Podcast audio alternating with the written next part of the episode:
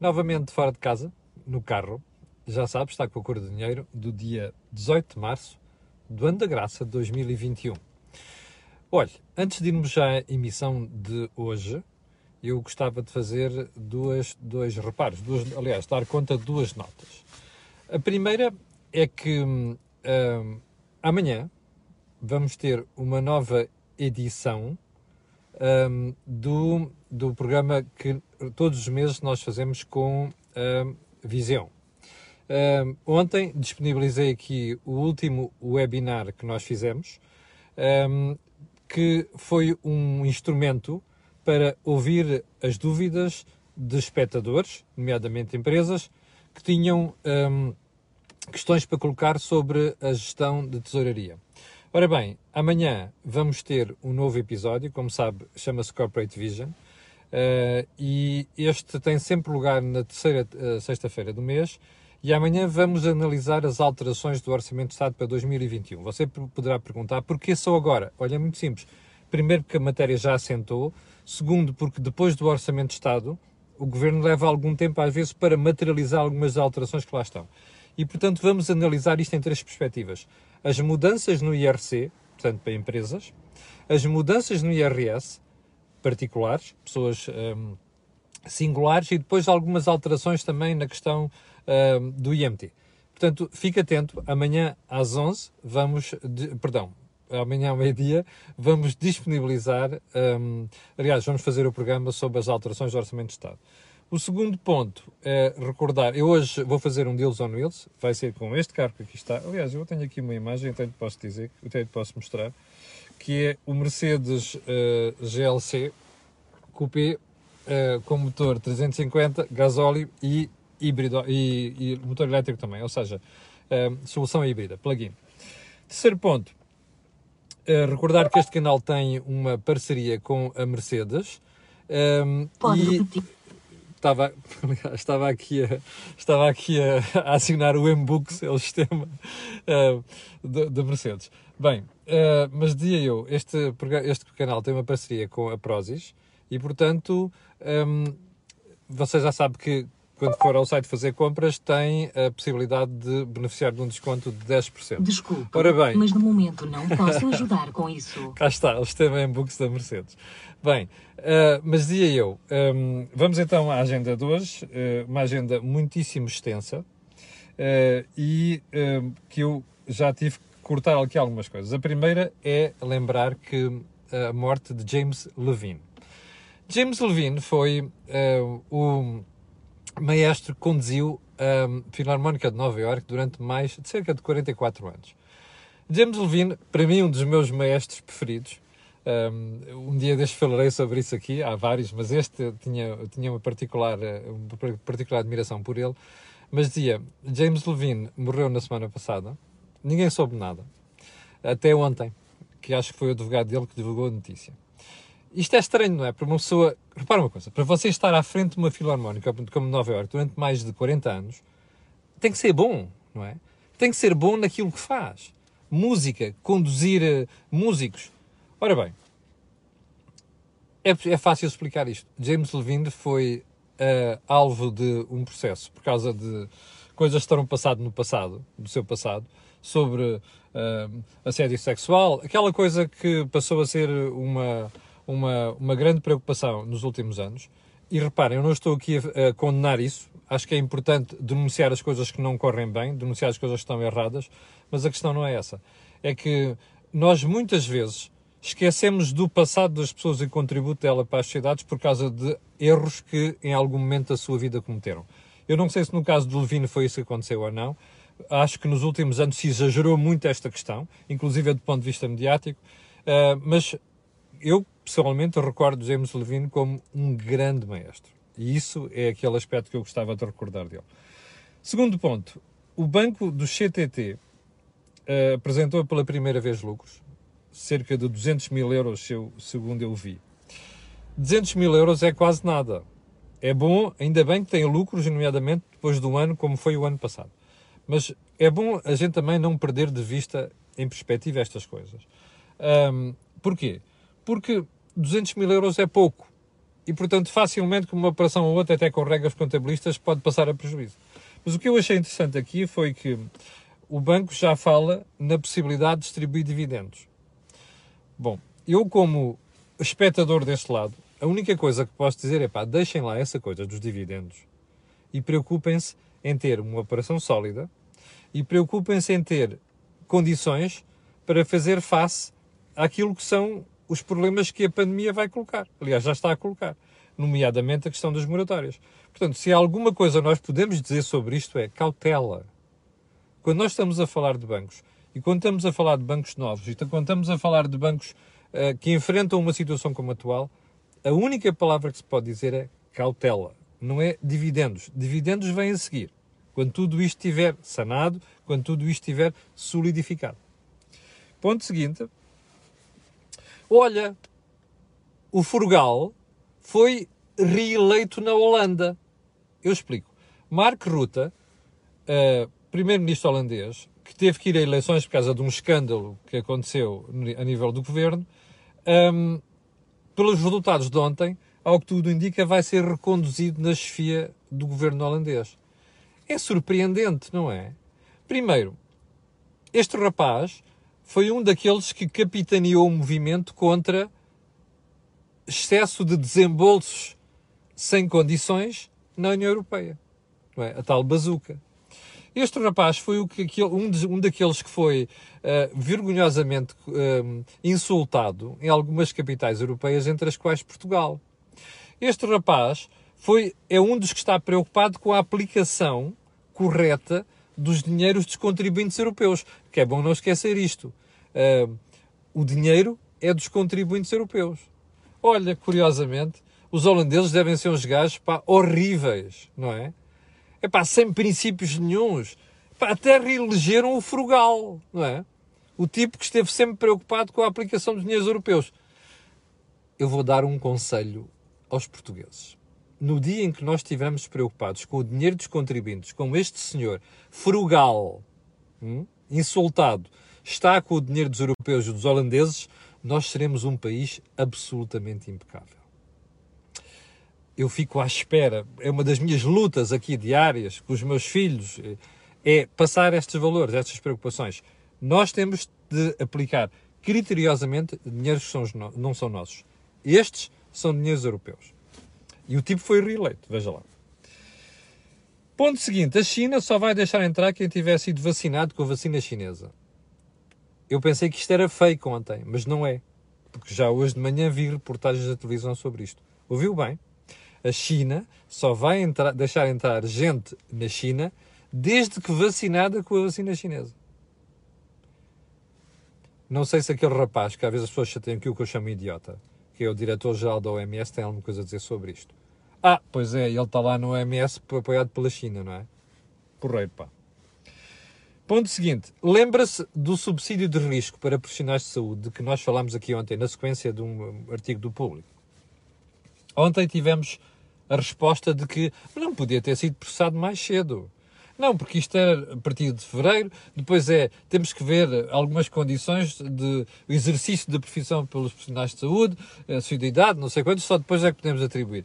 Curiosamente, só ontem é que soubemos que afinal a Ministra da Saúde já mandou pagar aquilo.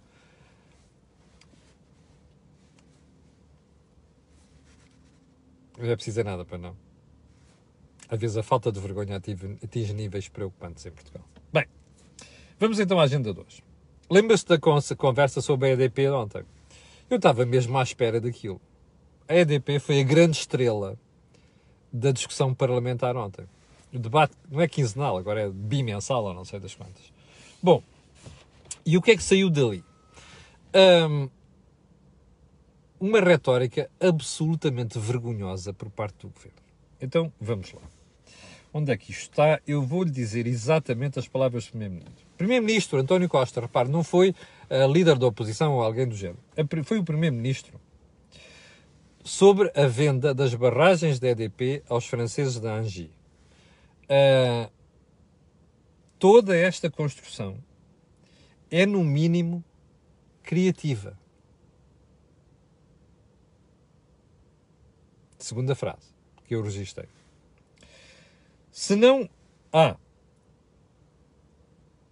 a autoridade tributária, diz o Primeiro-Ministro, já deve estar a investigar. Aliás, diz mais, a diretora-geral da autoridade tributária já mandou os serviços ver o que se passa com o negócio. E agora veja, isto está entre aspas. Se não estiver a fazer, eu ficaria perplexo. Então vamos lá escalpelizar isto para tentarmos ser minimamente honestos. O que é que quer dizer toda esta operação é, no mínimo, criativa? Se eu sei ainda alguma coisa, se eu sei ainda alguma coisa de português, que às vezes tenho dúvidas que o Primeiro-Ministro saiba, uh, o Primeiro-Ministro tem muita gente por aí, no mínimo quer dizer o quê? Eu, aliás, a pergunta que eu faço logo a seguir é: bem, se no mínimo isto é criativo, no máximo é o quê? Ou seja, o senhor Primeiro-Ministro não sabe que ao utilizar a palavra, a expressão no mínimo, está a levantar suspeitas e dúvidas. Porque a pessoa diz assim: espera aí, tu estás a dizer que a coisa menos grave disto tudo é uma operação criativa. Então vamos percorrer o caminho a procurar a coisa mais grave. Qual é a coisa mais grave? É isto que eu gostava de saber. Ora, não é linguagem não é linguajar aconselhável a um Primeiro-Ministro estar a fazer figuras destas. Bom, eu vou recuar uns meses para lhe recordar uma opinião que eu escrevi no Jornal de Negócios e que ainda recordei no artigo de hoje, está hoje publicado no Jornal de Negócios, mas falei aqui, que é, eu acho que a CMVM um dia vai ter que lembrar aos responsáveis políticos, titulares de cargos políticos, não podem ter certas conversas sobre empresas cotadas. Porque se eu disser alguma coisa desagradável sobre uma empresa cotada, levantando suspeitas sem, e sabendo que posso prejudicar a cotação e a percepção dos investidores sem que tenha nada de concreto, eu posso ser penalizado por isso. Se calhar é preciso estender esta regra aos políticos, nomeadamente aos membros do, governo. E porquê? Porque isto é gravíssimo que ele acaba de dizer. Bom, mas não ficou por aqui. Porque, como eu lhe disse há bocadinho, a segunda frase é igualmente grave. Sabe porquê? Porque diz assim: se a Diretora-Geral do Serviço da, do Serviço da Autoridade Tributária não tiver já mandado investigar isto, eu ficaria perplexo. O que é que isto passa para o país? A mensagem de que a autoridade tributária é uma coutada privada do Sr. Primeiro-Ministro. Bom, mas que eu saiba, a autoridade tributária, tributária vulgo fisco, é uma instituição criada para saber se nós, particulares e empresas, pagamos impostos devidamente e atempadamente. A autoridade tributária conhece os seus deveres e funções. Ora, a autoridade tributária não precisa que o Primeiro-Ministro lhe vá dar ordens, percebe? A autoridade tributária, o que o Primeiro-Ministro está a fazer aqui, bem, você vai dizer, ah, está bem, mas está a independência do Ministério das Finanças, eu quero lá saber. O que eu não quero é o Ministério das Finanças ou um Primeiro-Ministro, São Bento, dirigirem-se à autoridade tributária como se fossem chefes daquilo. Aliás, eu fiquei na dúvida ontem, mas espera aí, o António Costa passou a chefe da doutora Helena Borges, que é diretora da autoridade tributária? Não pode ser, percebe? O que dá a sensação é que se está a usar uma instituição pública, da res pública, do Estado, percebe? De todos nós, para mandar fazer uma perseguição àquela empresa. Ora, a autoridade tributária precisa disto? Não! A autoridade tributária faz investigações a toda a hora, a pessoas individuais, a pessoas coletivas, para verificar se cumpriram as suas obrigações fiscais. Você recebe normalmente as notas, não recebe. Eu recebo indicações da autoridade tributária e eles não estão a dormir. Você dirá, está bem, mas imagina que eles não tinham feito isso. Ah, e aí sim. Se o Primeiro-Ministro ou alguém soubesse que alguma coisa aconteceu, não cumpriu o seu dever, sim. Agora, não podemos ter um Primeiro-Ministro, percebe? A passar no Parlamento a ideia de que aqueles tipos estão ali para satisfazer as minhas preocupações políticas, percebe? Porque foi isso que o António Costa passou ontem no Parlamento.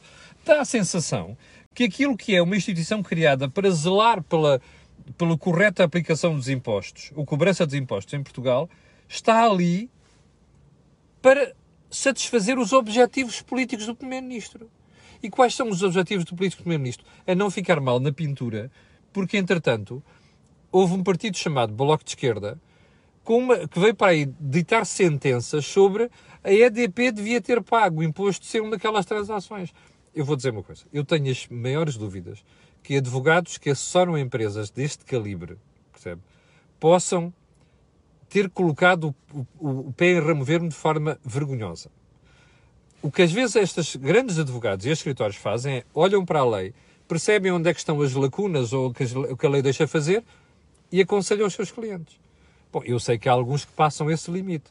Tenho muitas dúvidas que num caso destes, uma empresa cotada, isto tenha acontecido. E uma empresa multinacional, com presença em mercados complicados como o mercado americano. Tenho as maiores dúvidas. Agora, isto são as dúvidas que eu tenho. O que é que eu não posso aceitar? É que, se esteja a fazer disto um caso político, já se percebeu. Aliás, eu ando a dizer isto há meses aqui. A EDP é uma daquelas empresas preferidas da classe política. A EDP, a Galp, a REN, olha, até a Altice. Quando foi aquele artigo que eu lhe disse há bocadinho, escrevi sobre a CMVM, tem que colocar estas questões a políticos, eu expliquei-lhe aqui que ah, o que é que aconteceu naquela altura? Era toda aquela perseguição a empresas de energia e depois ao qual se juntou a Altice. Porquê? Porque são empresas que não fazem o gosto aos primeiros ministros, percebe? Porque são empresas que estiveram nas mãos do Estado durante décadas e o Estado habituou-se a tratá-las como a sua cotada. O Estado quer dizer os políticos, os partidos, os governos. Você recorda-se da Portugal Telecom? Você recorda-se da Petrogal? Você recorda da CDP? Era uma cotada, onde se metiam os amigos, o que se dava jeito, o que se faziam fretes e não sei o quê. Ora bem, o Primeiro-Ministro esquece que é a DP, a Altice, a Galp, exceto, bem, a REN também, já não são do Estado são de quem investiu lá dinheiro. E, portanto, a preocupação dos gestores da EDP, como da Galp, como da Altice, como de REN e toda esta malta, tem uma única preocupação. É maximizar o dinheiro que os investidores colocaram lá. Não é fazer fretes a políticos. Portanto, se eles acham que desenham uma operação de uma determinada maneira e que cumpriram aquela parte das obrigações fiscais que tinham direito, muito bem deixem a autoridade tributária investigar. O que o Primeiro-Ministro devia ter dito ontem no Parlamento era o seguinte: meus senhores, eu não sou fiscalista, nem quero ser. Eu sou o Primeiro-Ministro. Eles fizeram uma operação. São uma empresa privada. Muito bem. Está lá a autoridade tributária para investigar. Não é dizer se não investigar, eu fico, fico, fico perplexo, ou então a operação é no mínimo criativa. Isto é levantar suspeição sobre uma empresa. Não compete a um primeiro-ministro fazer isto, percebe? Os objetivos do político primeiro-ministro são, são claros. O Bloco de Esquerda levantou isto. O governo sabe que estas coisas são fantásticas do ponto de vista de impacto na opinião pública, percebe? Epá, e os gajos do Bloco vão tirar dali os dividendos, epá, toca de eu cair em cima disto, que é para fazer ainda, vou ultrapassar o Bloco de Esquerda pela esquerda. Isto não é um primeiro-ministro, isto é um freteiro, percebe? Eu não tenho respeito nenhum por políticos que fazem isto. Se há uma coisa que nós podemos ter a fazer em Portugal é condenar o primarismo anti-empresas do Bloco de Esquerda. Sim, o Bloco de Esquerda é primariamente anti-empresas, percebe? O Bloco de Esquerda só não destrói uma empresa, percebe? E a atividade privada se não puder. E o PCP é a mesma coisa. Portanto, estar a aturar este tipo de demagogia vergonhosa, porca, eu vou utilizar a expressão porca, por parte do Primeiro-Ministro no Parlamento, é absolutamente inaceitável. E enquanto nós, portugueses, como sociedade, não aprendemos a condenar um Primeiro-Ministro que faz uma coisa destas, pode ter a certeza uma coisa, vamos empobrecer. Aliás, eu se fosse da EDP, eu estivesse num lugar no Miguel Stilwell, já tinha tirado a sede da EDP de Portugal. Aí é que eu queria ver os guinchos que o Primeiro-Ministro vai dar. Mas isto era o que o Primeiro-Ministro merecia. Percebe? Tirar a sede da empresa de Portugal. Aliás, tem boa justificação para isto. A maior parte dos negócios da EDP vêm de fora. Aliás, se fosse só com o negócio em Portugal, a EDP perdia dinheiro neste momento. Portanto, uma empresa destas, o mínimo que devia fazer agora é dizer assim: olha, está a ver o gesto do Bordal Pinheiro? Pronto, a gente vai tirar a sede de Portugal. Pode ser que o Primeiro-Ministro acorde. Bem, ontem li também que o Governo quer facilitar a aplicação de multas laborais. Está a ver a demagogia, onde é que chega? Eu gostava de ver, era o governo preocupado com facilitar a lei laboral. Não complicar mais, percebe? Eu gostava de ver, era o governo uh, está preocupado já agora no âmbito do Ministério da Ana Mendes Godinho com resolver o problema das reformas e dos atrasos e aqueles pedidos que a gente faz à Segurança Social e fica meses à espera quando, quando recebe resposta, percebe? Eu gostava de ver isto. Eu gostava de ver um governo preocupado com as múltiplas taxas e taxinhas que Portugal tem, que dificultam a vida das empresas. Eu gostava de ver era o governo preocupado com questões sobre, olha, sobre custos de contexto, percebe? E burocracia vergonhosa que dificulta a vida das empresas. Mas não. Você tem é o governo preocupado com a facilitar multas laborais. Já percebeu o retrocesso civilizacional que Portugal conheceu desde o dia em que o Partido Socialista juntou à extrema-esquerda para governar isto? Já percebeu ou não? Isto é conversa da treta, percebe? Não serve para nada. Isto é só para ir buscar votos. Facilitar a vida das empresas. Zero. Insultar empresas no Parlamento, Parlamento todos os dias.